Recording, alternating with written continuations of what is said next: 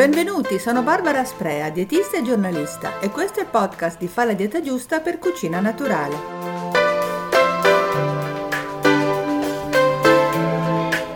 Si pensa spesso, però ci sono degli alimenti che anche senza mettersi a dieta aiutano a mantenere un peso corretto o anche a dimagrire in modo graduale e naturale. I più noti sono gli ortaggi. A fronte di pochissime calorie, che praticamente si bruciano nei processi digestivi, aumentano tantissimo il potere saziante dei pasti, consentendo così di mangiare in modo più controllato. Ebbene, oltre alle benefiche verdure che comunque andrebbero sempre consumate a prescindere dalla bilancia, c'è un altro gruppo di alimenti salvapeso, chiamiamoli così, ossia i legumi, che sono anche uno degli alimenti vegetali più concentrati di sostanze nutritive e i cui effetti, compreso quello sul peso, sono stati oggetto di numerosi studi scientifici.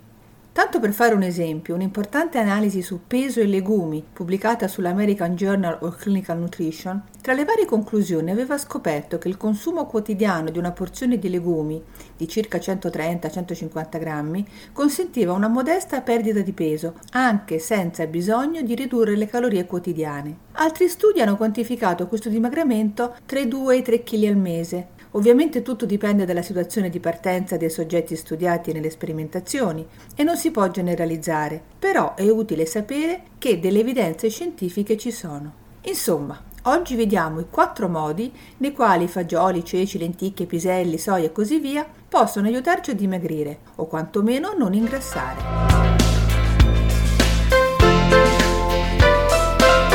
Primo, legumi tagliagrassi. Il primo modo nei quali i legumi ci aiutano a restare in linea è che già il loro semplice utilizzo consente di costruire facilmente pasti più leggeri e bilanciati. Sappiamo tutti che abbinare i legumi con i cereali dà vita a piatti nutrienti e completi sotto il profilo proteico e in effetti già una minestra di pasta e fagioli e un contorno di verdure costituiscono un pasto perfetto e saziante e con pochi grassi. Vogliamo dare i numeri in termini di calorie? Un pranzo formato da una minestra con 150 g di fagioli cotti che apportano circa 150 calorie, 50 g di pasta integrale, una ricca insalata mista e 3 cucchiaini d'olio per condire il tutto, fornisce meno di 500 calorie. Decisamente un pasto light, sano e compatibile con una dieta dimagrante. La stessa cosa è valida per un'insalata di cereali, legumi e ortaggi, ma adottare spesso i legumi consente anche di mettere a tavola meno frequentemente alimenti ben più grassi e calorici, come i formaggi, oppure da consumare più di rado, come la carne, gli affettati e così via. Inoltre i legumi, oltre a completare qualsiasi menù, sono in grado di ridurre notevolmente i condimenti grassi e le salse. Ad esempio, un consiglio che spesso viene dato dagli esperti di cucina light è quello di mantecare una pasta o un risotto con qualche cucchiaiata di fagioli cannellini, i più delicati, frullati, che daranno cremosità al piatto al posto di panna, burro o olio e che inoltre lo completeranno trasformandolo in un piatto unico. Infine, visto che si parla di pasta, anche mettere ogni tanto in tavola quella di legumi, che si trova facilmente anche al supermercato, consente di tagliare le calorie. Basta condirla con una bella salsa di ortaggi e il pranzo è servito e risulta più bilanciato dal punto di vista proteico rispetto a un semplice piatto di pasta al pomodoro senza formaggio.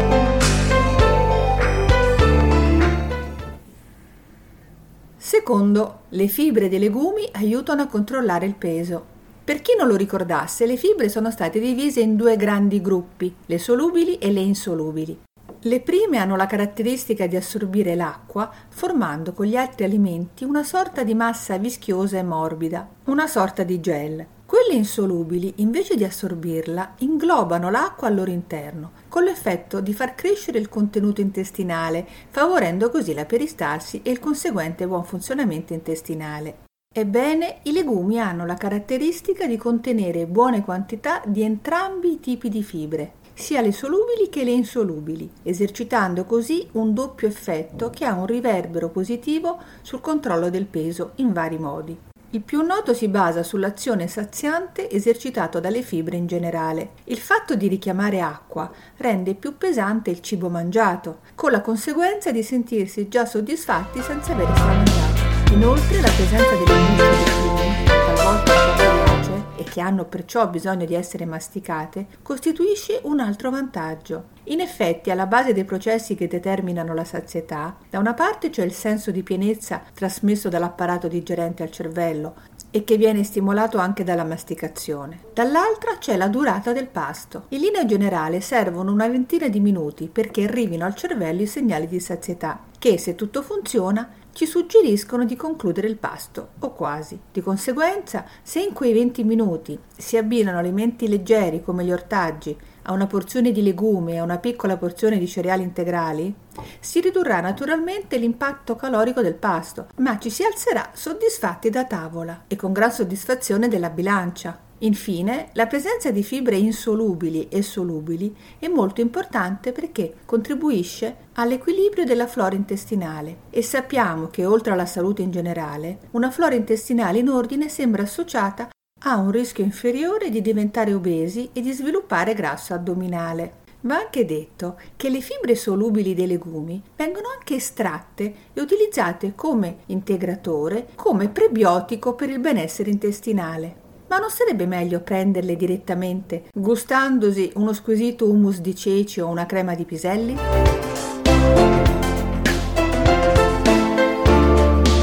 Terzo, anche le proteine possono servire.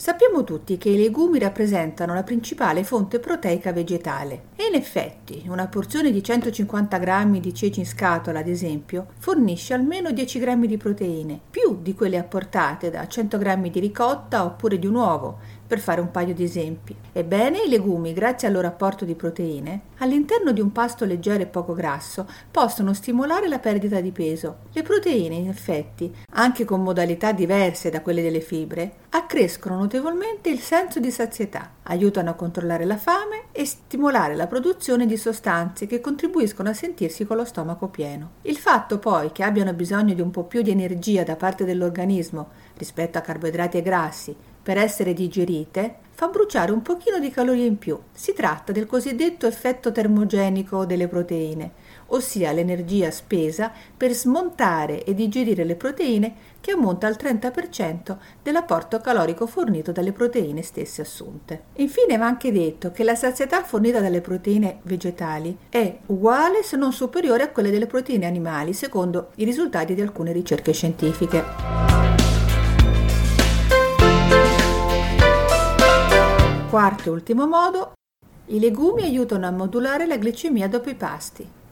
Chi deve stare attento alla glicemia o segue un'alimentazione a basso impatto glicemico lo sa già. I legumi hanno mediamente un indice glicemico contenuto. Le lenticchie, ad esempio, hanno un indice glicemico particolarmente basso, equivalente a 30. Questo effetto è dovuto principalmente a due ragioni. La prima è che il loro amido è di una forma, chiamato amilosio, che ha la caratteristica di essere meno digeribile, a differenza dell'altra forma dell'amido, ossia l'amilopectina, molto comune nelle patate o nei cereali. L'altra ragione è la loro ricchezza di fibre di tipo solubile. Queste fibre, come già ricordato, hanno la caratteristica di formare appunto dei composti vischiosi, che, rallentando il passaggio del cibo nello stomaco e nell'intestino, intestino tenue contribuiscono a rendere più lento anche l'assorbimento degli zuccheri assunti con il pasto. Da segnalare che tra le fibre solubili i legumi contengono anche il cosiddetto amido resistente, una forma di amido che non viene digerito nell'intestino e che perciò viene considerato un tipo di fibra alimentare. E la presenza dell'amido resistente è importante sia per il controllo della glicemia, sia per il suo ruolo nell'aiutare l'equilibrio della flora intestinale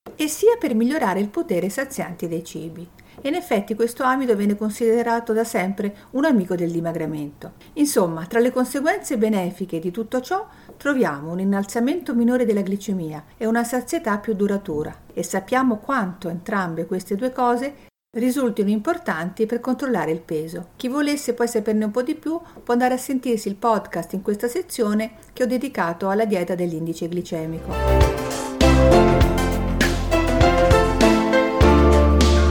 Ricapitolando, con i legumi si costruiscono pasti light e in cucina possono prendere il posto di condimenti burrosi e grassi. In compenso l'apporto proteico aiuta a bruciare più calorie. Poi i legumi rendono i pasti super sazianti con un effetto duraturo ed evitando anche i bruschi rialzi di glicemia. Ancora, i legumi mantengono in ordine il microbiota intestinale, con tutta una serie di effetti benefici a cascata. E non ho parlato anche degli effetti sul controllo del colesterolo e dei grassi del sangue. Vabbè, oggi il focus era il peso, ma senz'altro i legumi sono uno degli alimenti più eccezionali che abbiamo a disposizione e che andrebbero messi a tavola spesso, almeno tre volte alla settimana, come suggeriscono le linee guida italiane di sana alimentazione. Chi non è abituato a un consumo regolare è sufficiente che aumenti le porzioni e la frequenza con gradualità, in modo da allenare l'apparato digerente alla ricchezza delle fibre dei legumi che sono le responsabili di quegli effetti collaterali a livello intestinale che però con l'abitudine spariscono completamente.